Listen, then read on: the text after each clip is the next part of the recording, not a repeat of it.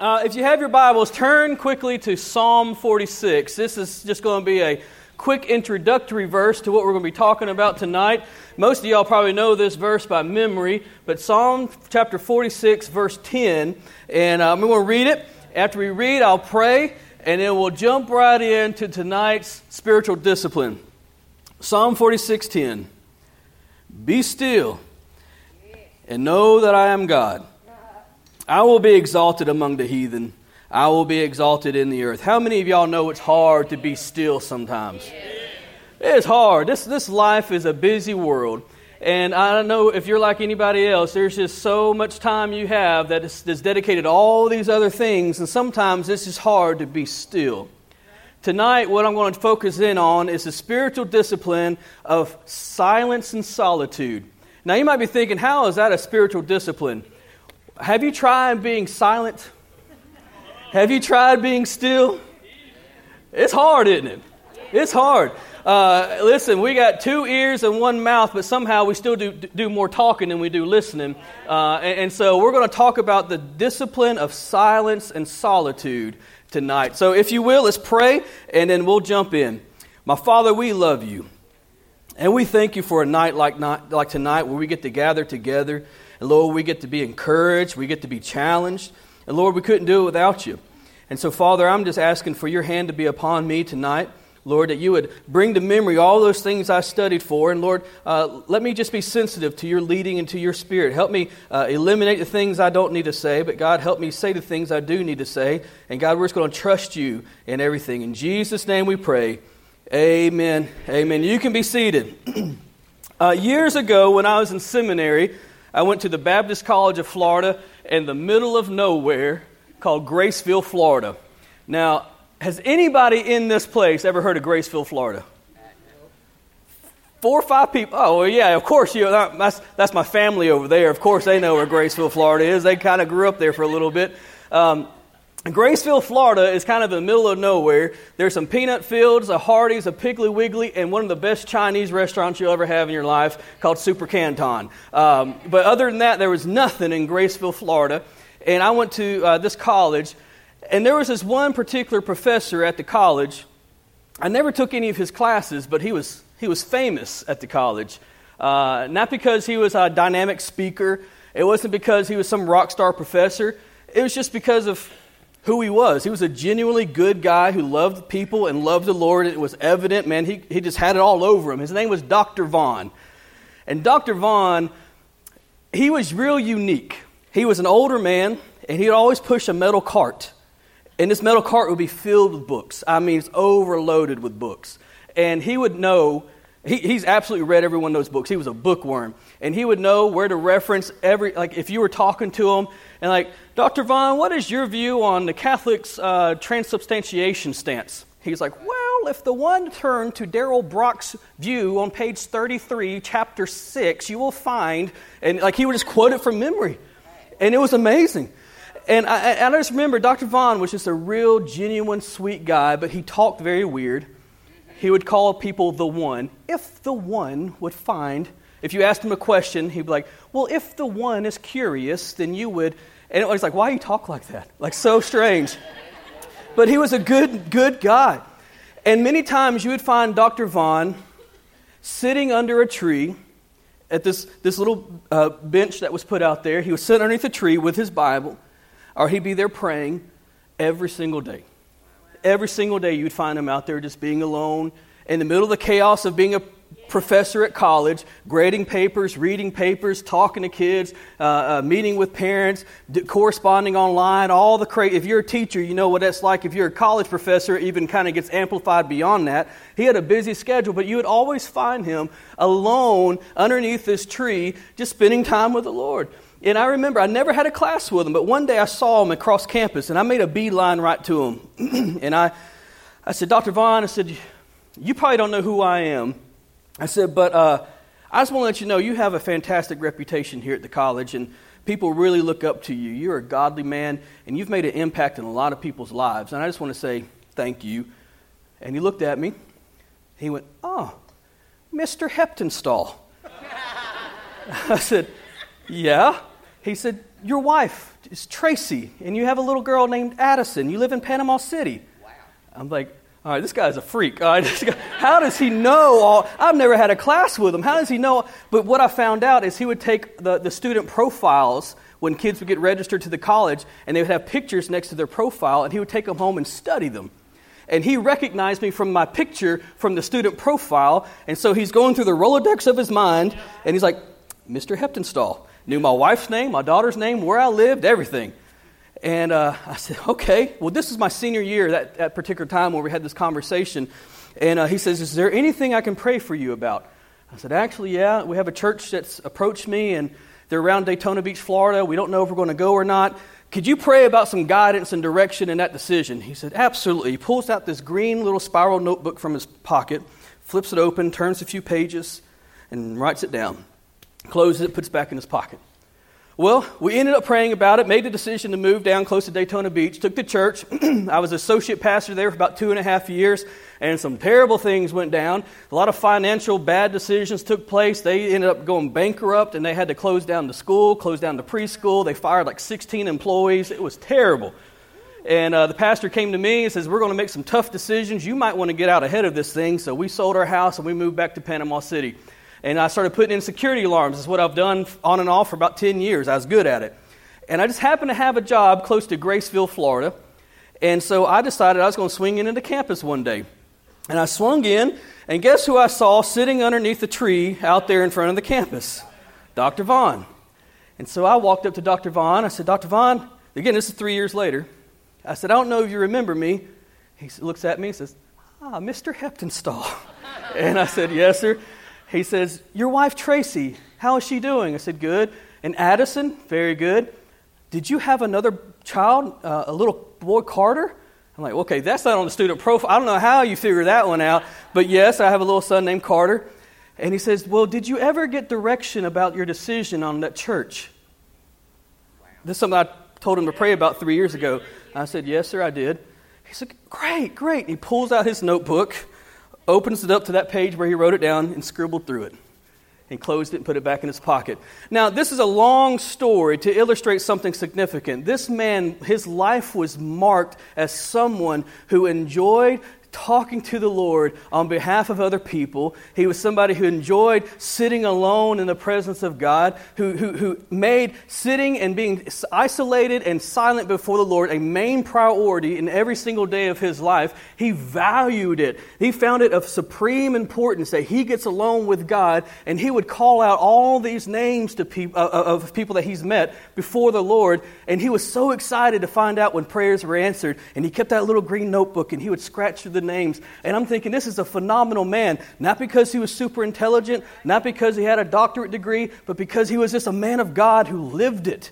And I'm thinking, if we're going to be any people of character, of godly character, then we must have some kind of priority in our life where we value the discipline of getting alone with God and spending some quality time with Him. And I'm, I'm sorry to say, it is hard in our culture today to just be quiet, to just get alone.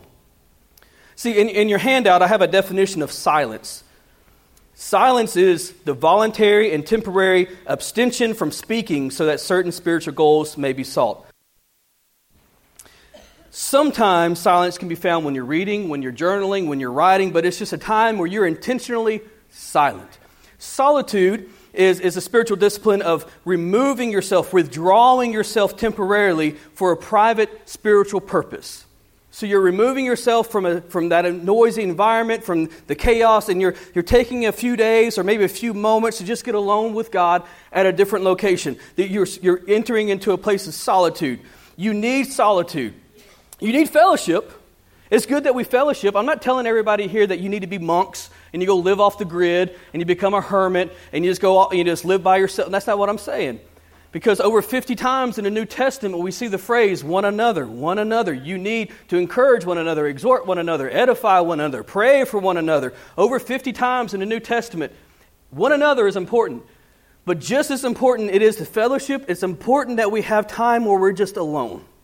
And that we have isolation. We have a, a time that we separate for the. Because here's the thing if you never get alone, then you just stay shallow there's certain things that you learn when you're alone with God that helps you go deeper. And if you never have fellowship, then you become stagnant. There's certain energy and excitement that happens when you're around other believers, isn't it? And so when you isolate yourselves from a believer, you become stagnant. But if you isolate yourself from getting alone with God, you become shallow. And so we need both. And, for some of you, you might call this time of silence and solitude as your quiet time. Now, you know, y'all know what I'm saying when I say quiet time. It's a time that you devote every single day to just get alone with God. You get your Bible, maybe a devotional book, and you, you just get down and you just maybe wake up before everybody else. And you get alone time with God before the house gets crazy.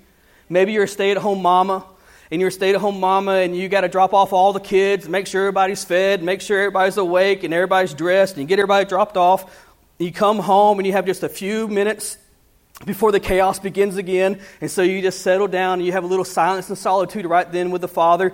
Listen, whatever it is, some of y'all know what I'm talking about. But just put yourself in the shoes of your grandparents or great grandparents. All right, some of y'all know what I'm talking about when I say this was a time before electronics. It would have been easy for grandpa or great grandpa to go out to the yard, and the only noise he would have heard was God's creation and the noise he made. Whether it's the shovel on the ground, whether it's the feed he's throwing out, whether it's him just walking through the grass, it's all the noise he heard. There wasn't helicopters and airplanes flying around. There wasn't the noise from the streets of busy cars going back and forth. There wasn't that obnoxious neighbor playing ACDC in their garage super loud. Like it was just quiet. And then grandma, or great grandma, is in the kitchen or in the house and she's doing her items, and, and there was no hum of the refrigerator, there was no hum of the AC, there was no TV or radio going on in the background. The only thing she heard was the noise she was making and the noise of God's creation. In that culture, it provided them ample amount of time to be quiet and to be still before the Lord. But two generations later, where we are today, we are never anywhere without sound. I mean, we have noise everywhere. And the problem here in America is that we have been conditioned to be comfortable with noise. You get home, and the first thing you do is you sit down, you pull out your phone, you turn on the TV, and you start scrolling. Not paying attention to what's on TV, but you start scrolling. And maybe your kid comes in there and changes the channel. You fuss at him, hey, I was watching that. You weren't watching that. You were on your phone, but you just like the noise of the background, what's going on. Maybe the first thing you do when you get in your car, the first thing you do is turn on the radio. If you go to the gym and work out, you put in your headphones, listen to music. My kids, each one of my kids, has a noise maker in their room at nighttime that plays rain sounds. And it's just noise in the background. For every day of their life, they have, it has rained every night. in their reality, it has rained every single night of their life. But we have become comfortable with noise, and, and I don't think it's very good for us to be comfortable with noise. Matter of fact, five times in the gospel, it talks about how Jesus got away from the crowds. Five times it says Jesus got alone with God. And Jesus is our example, right? That's who we're trying to be like. And so, what I'm going to do tonight, tonight I'm going to give us some reasons why we need the spiritual discipline of silence and solitude. And then, towards the end, I'm going to give you some practices on how you can do it in your own life. All right? So, number one, why do we need the, the discipline of silence and solitude? Number one, so we can follow Jesus' example to follow Jesus' example. The scripture teaches time and time again Jesus practiced silence and solitude. In Romans, it says that we are to be conformed to the image of his Son. Who is God's Son? Jesus. All right, so our mission in life is to become like Jesus. In other words, we have to imitate what he did. We read the scriptures, he was somebody who practiced silence and solitude. Therefore, to be like Jesus, we got to do what he did. Let me give you some references. Matthew chapter 4. Matthew chapter 4, verse 1. It says, Then was Jesus led up the Spirit into the wilderness to be tempted of the devil. In other words, there was a time where he was led by the Spirit to be alone for 40 days. This is a priority. Before his earthly ministry began, one of the things the Spirit led him to do was be alone, to find silence and solitude. In Matthew chapter 14, verse 23, and when he had sent the multitudes away, he went up into a mountain apart to pray. And when the evening was come, look what he says He was there alone. So he sends the multitudes away. There's people coming, swarming him, but he made it a priority to send them people away so he could find time to be alone with the Father. Look in Mark chapter 1, verse 35. And in the morning, rising up great while before day, he went out and departed into a solitary place and there prayed. So in the, in the verse we previously read from Matthew, it says he went at the evening time, sent everyone, everyone away at evening to find time to pray. In Mark's gospel, it says before everyone is awake. He got up before the daylight and went out to pray. In other words, twice a day, Jesus would find time to be alone with the Lord. Here, here, here's what we have, alone with God. Here's what we have to see is that if Jesus needed it, how much more do we need it? Jesus sent away the multitudes. Now, imagine being in his position. You are the one that has the power to fix every issue, and the word is getting out. And so people are bringing their, their sick, and they're lame, and they're paralyzed, and they're demon possessed, and all these people to Jesus because he's the only one that can do what he can do. Now, I don't know about you, but I would feel a little guilty sending those people away. I don't, I mean, that's just me. I don't know. But Jesus understood my personal time with God is greater than my ministry. My personal time with the Father is more important than my job. My personal time with the Father is more important than anything this world feels is important. And I think there's a valuable lesson to learn there because sometimes we make excuses why we don't have enough free time. Because we're too busy, we got too much work, we got too many jobs, we got too many chores, we got too many kids, we got too many whatever. Yet, I don't know about you, but is anybody in here more, more busy than Jesus was? Anybody in here got the excuse that, hey, my life's a little bit more busy than Jesus was? Yet he found time twice a day to get alone with the Father. So we look at his example. We look at his example. Um, number two, another reasons why we should practice spiritual discipline in our life is to hear God's voice better. To hear God's voice better. One of the most obvious reasons to get away from the noise is so that we're able to hear the voice from heaven better. Sometimes we get so bombarded with noise and busyness that we just can't just tune it out and focus. And there's some excellent examples. Matter of fact, there's a time where Elijah goes on this, this journey at Mount Horeb and he fasts for 40 days. He's alone and isolated on Mount Horeb during this time. And look what, look what happens in 1 Kings chapter 19. In 1 Kings chapter 19, verse 11, it says, and he said, Go forth and stand upon the mount before the Lord. And behold, the Lord passed by, and a great and strong wind rent the mountains and brake in pieces the rocks before the Lord. But the Lord was not in the wind. And after the wind, an earthquake. But the Lord was not in the earthquake. And after the earthquake, a fire. But the Lord was not in the fire. And after the fire, a still small voice. And it was so when Elijah heard it that he wrapped his face in his mantle and went out and stood in the entering of the cave. And behold, there came a voice unto him and said, What doest thou here, Elijah? Sometimes we need to get alone so we can just hear that still small voice, that gentle whisper, that, that, that, that gentle guidance in our life. There's another part where Habakkuk, Habakkuk goes and he stands at the guard post on a tower so he can be there alone. In Habakkuk chapter 2, verse 1, it says, I will stand upon my watch and set me upon the tower, and will watch to see what he will say unto me, and what I shall answer when I am, when I am approved. So, there's a time when Habakkuk was basically doing this. He's like, I'm going to put my, myself in a position, I'm going to put myself in a place where I'm alone without distractions because I need to know what God's wanting to do here. I don't want distractions. I don't want any other noise. I'm going to go somewhere where it can just be me and God. I'm going to wait for Him to tell me what to do next. So, a lot of times, the purpose of getting alone in silence and solitude is so we can understand and hear the voice of God in a better way. It's a place away from distractions. Now, here's the thing it's not that God can't speak to us when there's noise. All right, it's not like God's voice is is so sensitive that he can't get to us when it's noisy. Because let's be honest, how many times has God spoken to you in the middle of a Sunday service surrounded by a thousand people?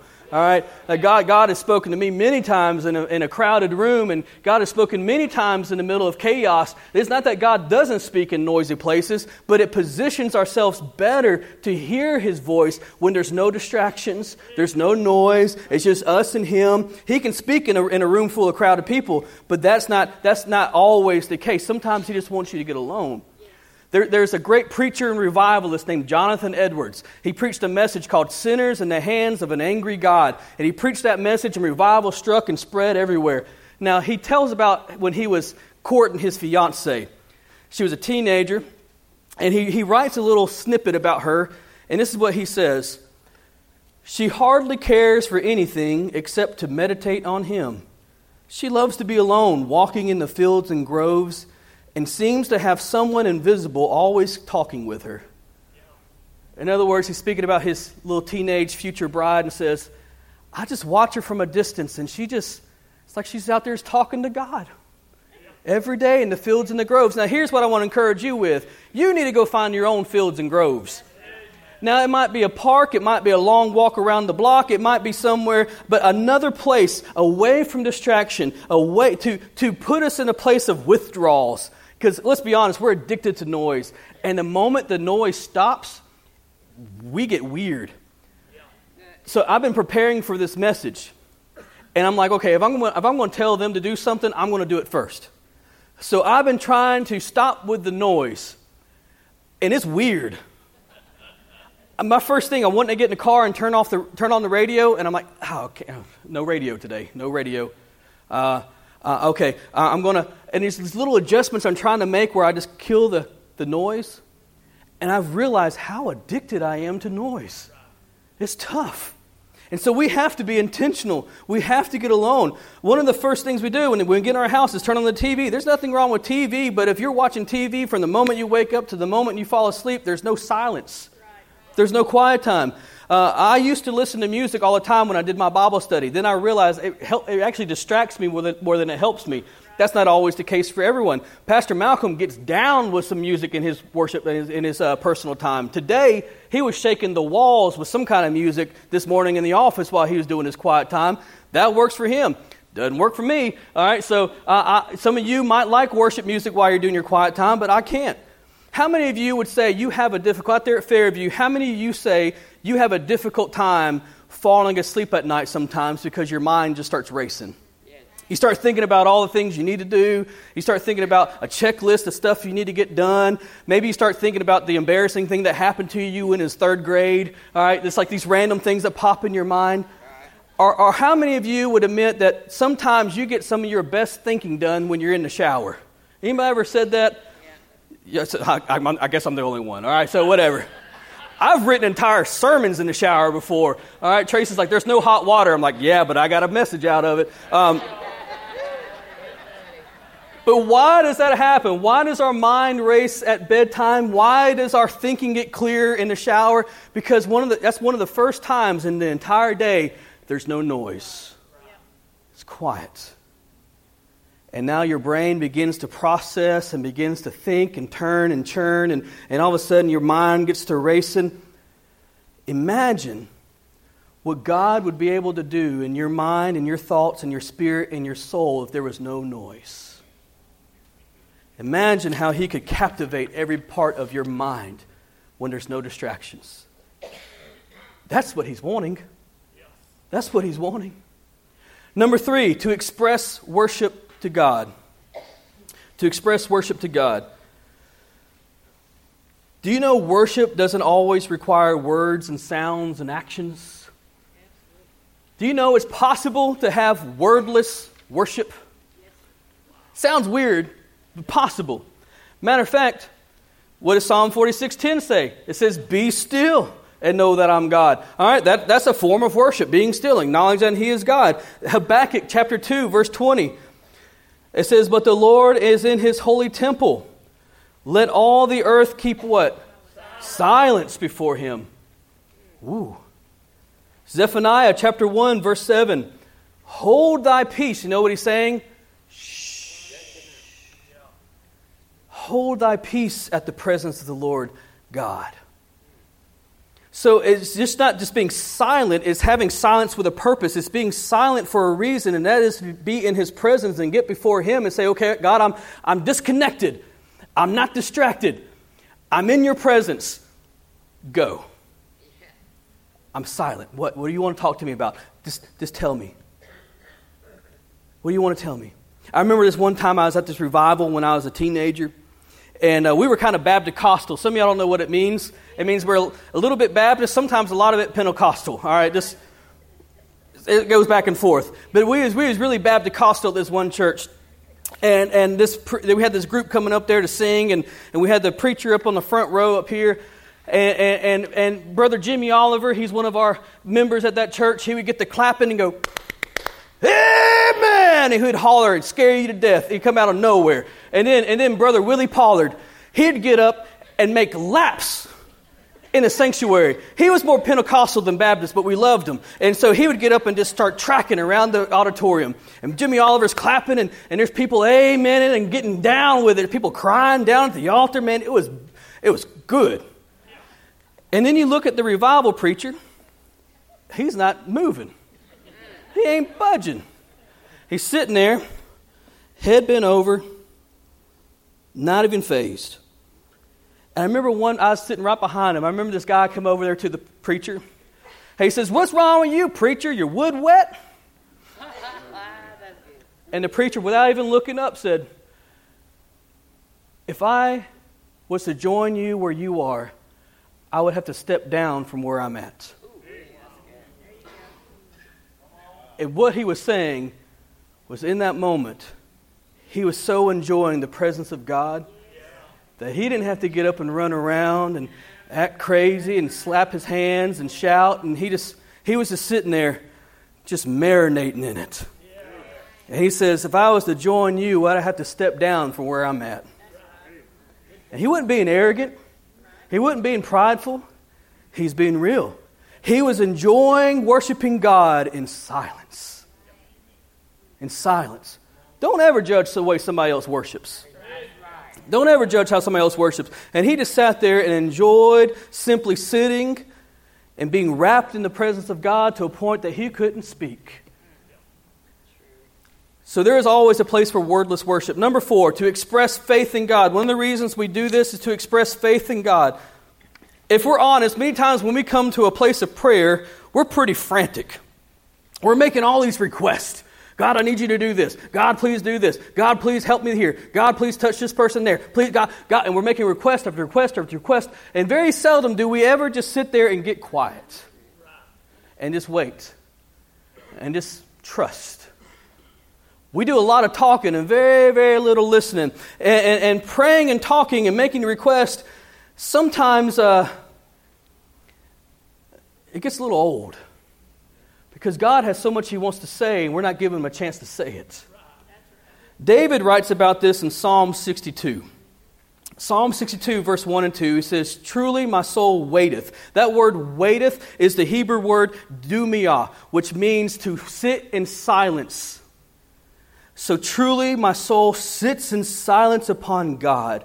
From him cometh my salvation. He only is my rock and my salvation. He is my defense. I shall not be greatly moved. Then again, in Psalm 62, verse 5 through 6, he says, My soul, wait. In other words, sits in silence, thou only upon God, for my expectation is from him. He only is my rock and my salvation. He is my defense. I shall not be moved. Isaiah 30, 15. For thus saith the Lord God, the Holy One of Israel, in returning in rest shall you be saved. Look, look at this. In what? Quietness and in confidence shall your, be your strength and you would not. In other words, there's times where it's okay to not have to say a thing and you're just before God silently in faith and trust and you're just kind of dumbfounded on what to say, but you're just coming to Him anyways because you have full faith knowing that He can still minister to your needs. Matter of fact, the Holy Spirit says that He will pray on our behalf when we don't know what to say. You don't have to talk.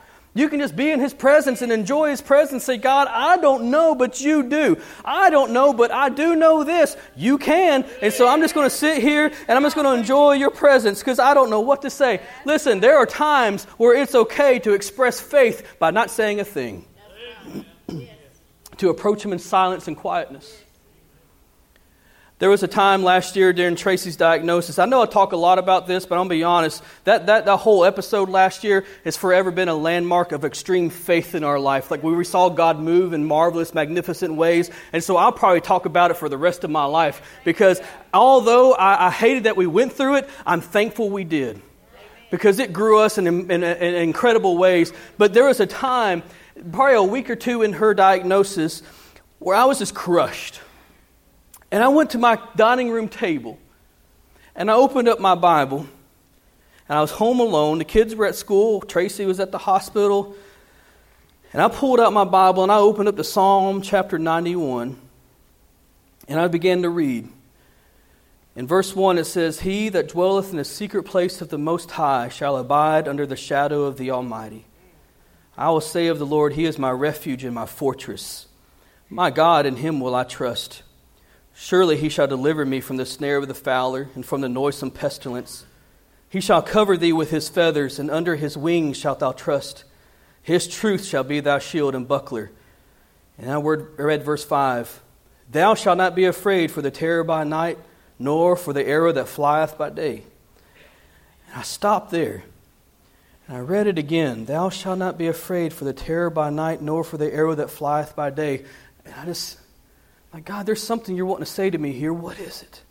Thou shalt not be afraid for the terror by night, nor for the arrow that flieth by day. And I kept reading it over and over again. And I was just silently there talking to God. I said, God, what are you trying to tell me here? He says, Andrew, those terrors by night are those things you can't see coming. They're the things that go bump in the night. You know what I'm saying? Like the things you don't know.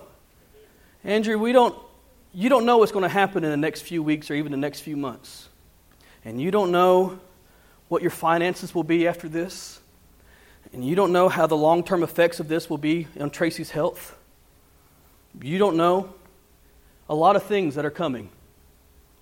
And he says, In the arrow that flieth by day, he says, those are those things you do see coming. Those are those things like the diagnosis when they told her you have, you have AML.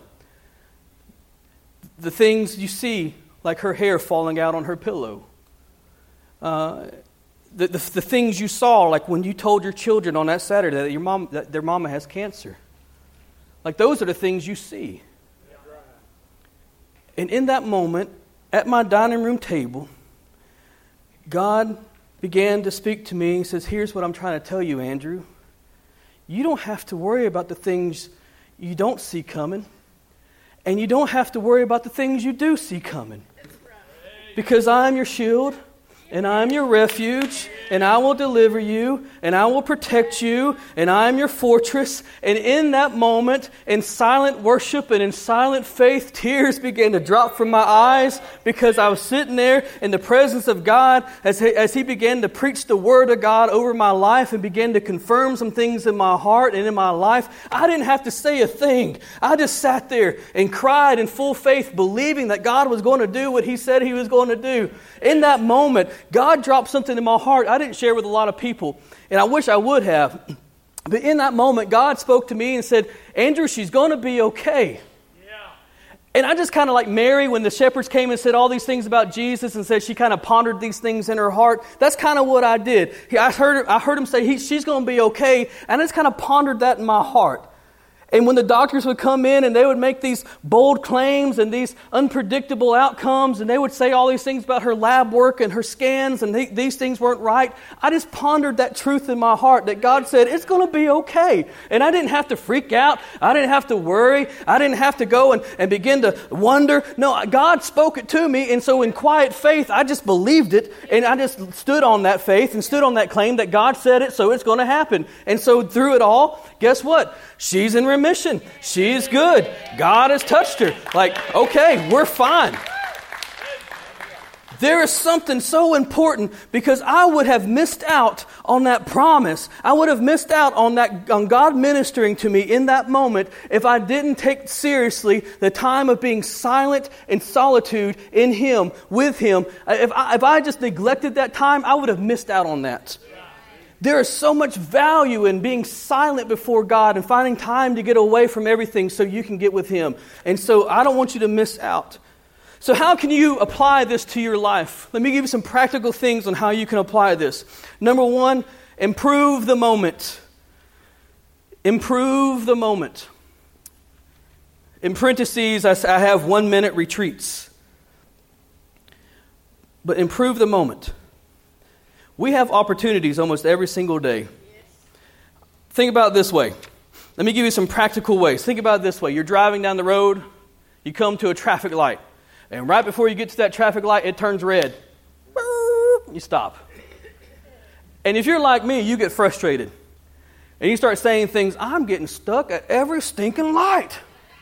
Every stinking one of them's turning red. And I get frustrated. Now, does me being angry and frustrated make that light change colors any quicker? No, it feels good, but it don't make it help. Right? That light, if it's a 90 second light or a two minute light, that light's going to stay red that amount of time before it turns green again. Now, here's how you can improve the moment.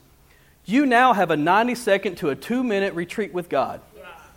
And so, instead of pulling out your phone and start playing on your phone, here's what you do you turn off the radio, and for 90 seconds or two minutes, you just spend time with the Lord. You start praying about where you're going. Maybe you're going on a doctor visit. Maybe you're going to school. Maybe you're going to work. Maybe you're going to Walmart. Lord knows, you need prayer for that and you start praying, talking to the Lord. Hey, you go through drive through. The line ain't moving.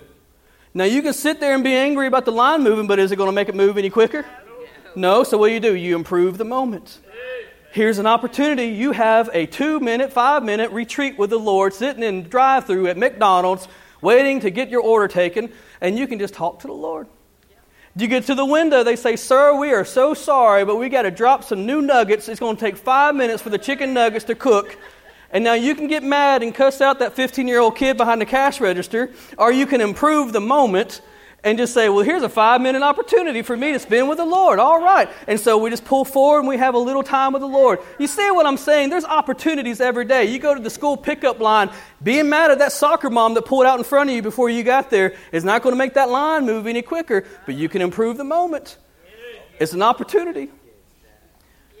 All right. How about this? Set a goal. Set a goal of silence and solitude. Again, this could be considered your, your daily quiet time. Your goal should be every day. Set a goal of silence and solitude. It should be more than just those intersections that you have, those little moments. It should be bigger than that.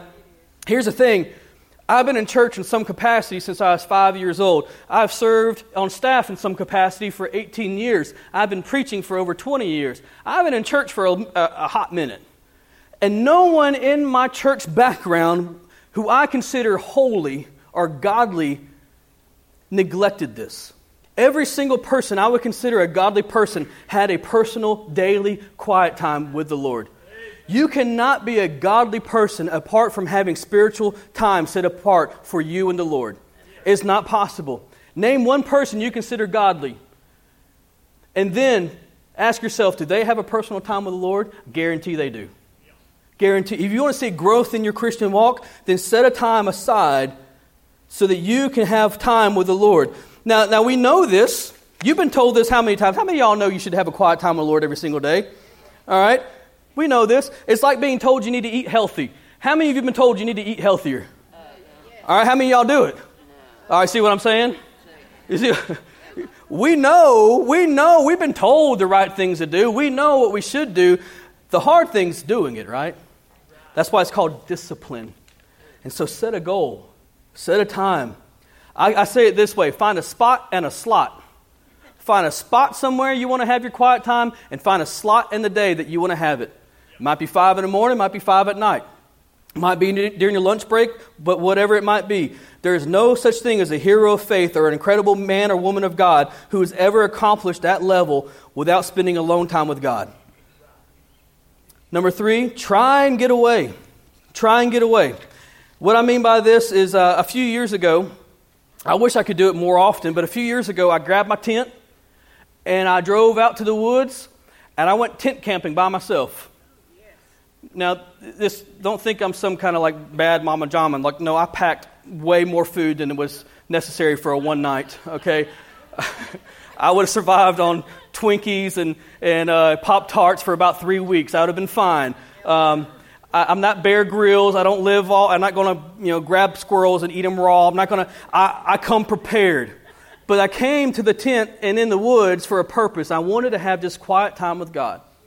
And so I separated myself from all the distractions. I got alone time with God. I went tent camping. I put up my, uh, uh, I put up my hammock. I sat in the hammock. I sat in, the, in, in, in, my chair. I went hiking. I took my Bible and read it. It was marvelous.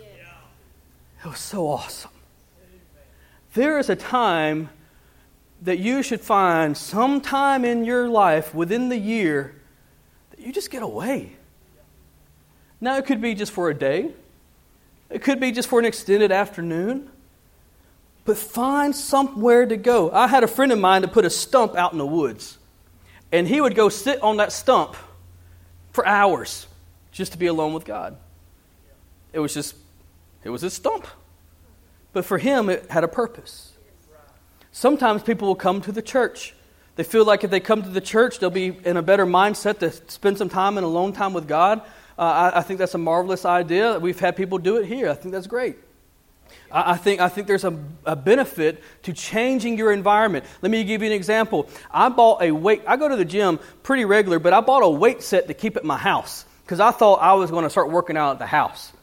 You know how many times I use that weight set at the house? Goose egg. All right, zero times. But if I get up in the morning, set an alarm, and I have my gym clothes laid out, and I put on my gym clothes, and I drink my pre workout, and I drive 12, 13 minutes to get to the gym, and I get to the gym, you know what I'm going to do? Work out. Work out. Right. Because I'm at the environment, I've made the mindset to do it, I'm going to get myself in that gym and work out. This is why it's important sometimes that we try and get away because we might say, Well, I'm going to do it one day, I'm going to do it one day. But if you say, No, tomorrow I'm going to get up, I'm going to drive down to the park, I'm going to find me a place to sit, I'm going to have me some alone time with God, and then tomorrow you get up and you drive to the park, you know what you're probably going to do? Have some alone time with God because you put yourself in that mindset and that environment that you're going to discipline yourself to do it. So every now and then it's good to kind of shift things up and get out of your element, get into a new environment. There's a church, I, I wish we could do it here, but we can't. But there's a church uh, in, in, one of my hometowns that uh, every Thursday from 10 to 12, they would offer a ministry to, to stay at home moms and they would watch the children from 10 to 12 so stay at home moms could come to the church and have alone time that's quiet and away from all the distractions where they could just be alone with God. Like, that's a great ministry. Now, the reason I say we can't do it here at Temple is because we have a preschool and there's all kinds of babies and stuff out there, and we're at capacity, and we just can't take no more children. All right, so uh, we can't do it here, but I think it's a great ministry.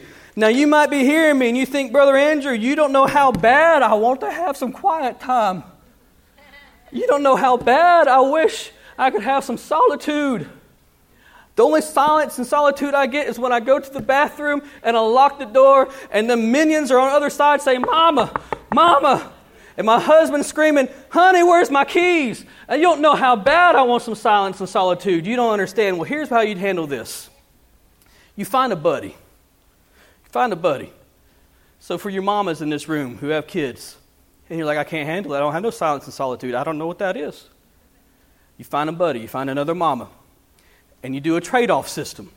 One time a week, you watch their kids from 10 to 11 or 10 to 12. Let them have some alone time with the Lord. Eat some lunch, then you swap.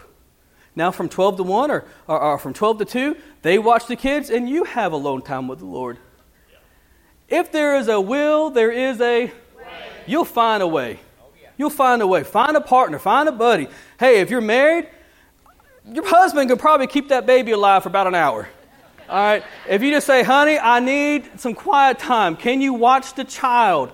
All right? Husbands, step up. All right? Let them get alone every now and then. It's okay if they go to Target, all right? Because really they're just trying to get away. All right? They need some silence and solitude. But let's use silence and solitude for a purpose. Now, these are just some silly but very practical ways that we can have silence and solitude. And, and I hope you see the significance in it. Because God is going to say some things in your private times that He may not say to you in your public times. And if Jesus needed to get alone, how much more do we need to get alone? Imagine what God would say to you with an uncluttered mind, without distractions, just peace. Maybe some of my men in here, instead of going fishing on a Saturday, you leave the fishing poles at home. I know that sounds like sacrilegious, but you leave the fishing poles at home and you go out in the water just for the simple purpose of being alone and being quiet.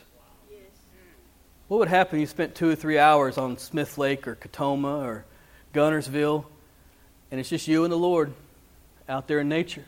Maybe you need to load up the car one day, mama, or single lady, or grandma, and you just go somewhere, you drive somewhere. We have beautiful scenery here in Alabama. And you go and just park the car somewhere and you just sit there and just watch the sunset. Spending alone time with the Lord. Let Him speak to you. Let Him encourage you. Let Him ease your thoughts and your mind. I promise you. I promise you, if you position yourself in a way where you allow God to speak to you, He will. He will. Every time.